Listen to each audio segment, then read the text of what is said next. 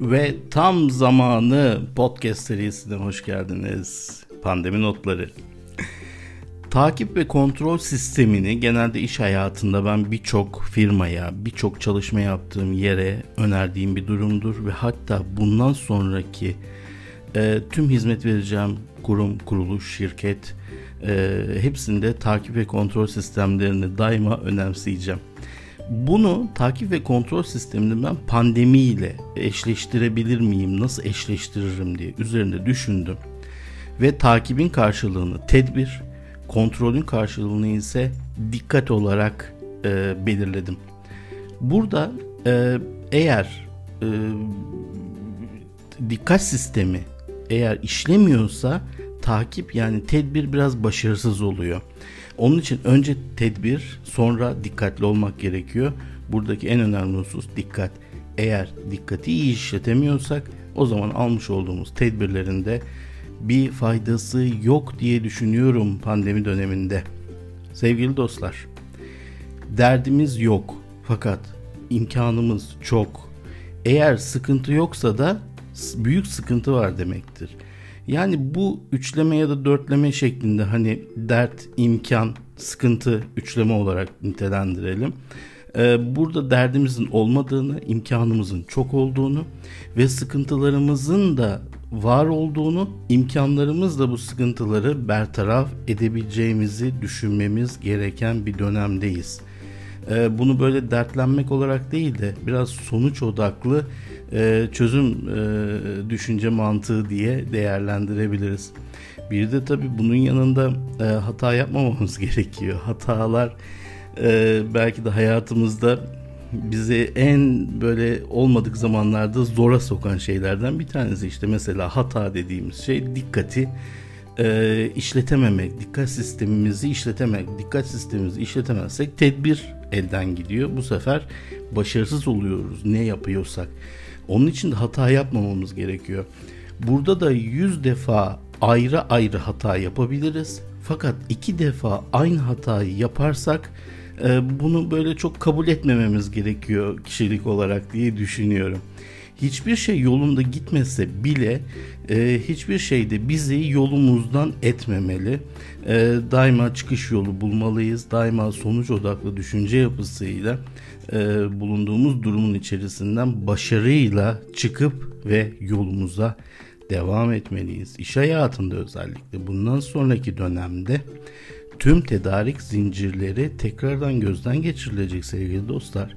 Ülkeler kendi tedariklerini kendileri nasıl üretirler diye düşünecekler. Şimdi bütün ülkeler, o koca koca firmalar tedarik zincirlerini gözden geçiriyorsa biz kişisel olarak da tedarik zincirimizi bir gözden geçirmek gerekiyor. Kişisel gelişimimiz adına, e, değişimlerimiz adına, iş hayatımızdaki bazı dönüşümler adına olumlu ya da olumsuz durum ve olaylara odaklanmak bizi psikolojik olarak yorar sevgili dostlar. Ancak eğer etkiye odaklanırsak zihnimiz bu doğrultuda bir çözüm arayışına giriyor. Onun için biraz daha etkiye yani sonucu odaklanalım bu dönemde. Sürece çok fazla odaklanmayalım diyorum.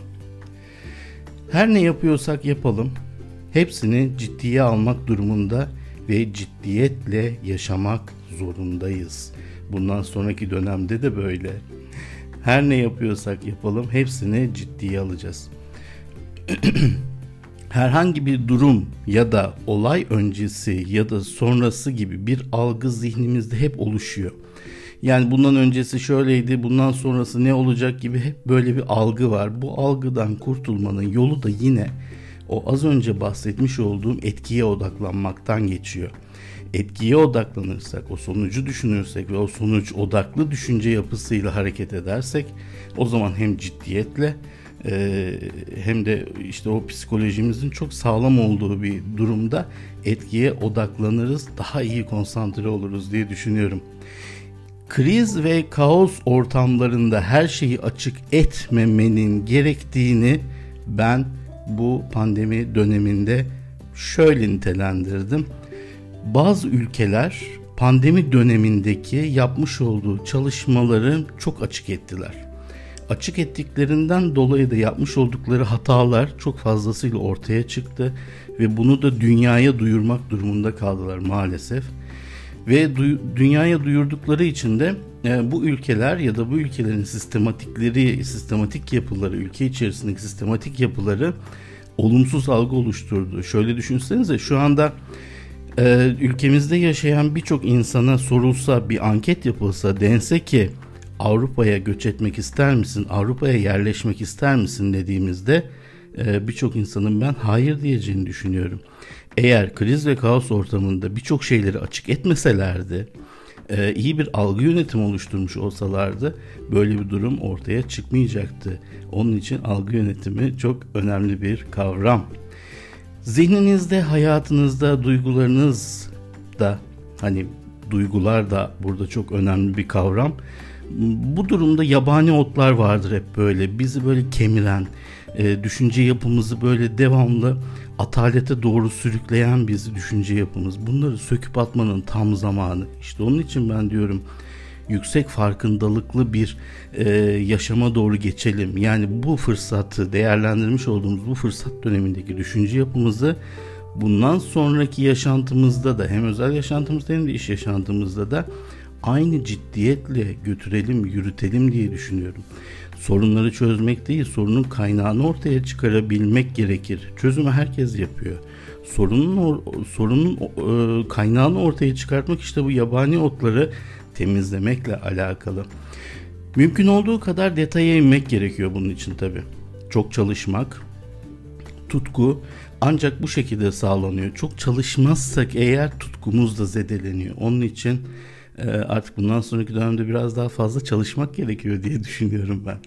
Eğer bir arenadaysak yani böyle bu bundan sonraki hayatımız bir arena. Biraz cesur olmalıyız, riske girmeliyiz çünkü ucuz konfor yok. Hayatlarında cesur olmayan ve tutkusu olmayan insanlardan da asla eleştiri ve geri bildirim almayalım. Bu salgın günlerinden sonra en temel dönüşüm sevgili dostlar ekonomide olacak.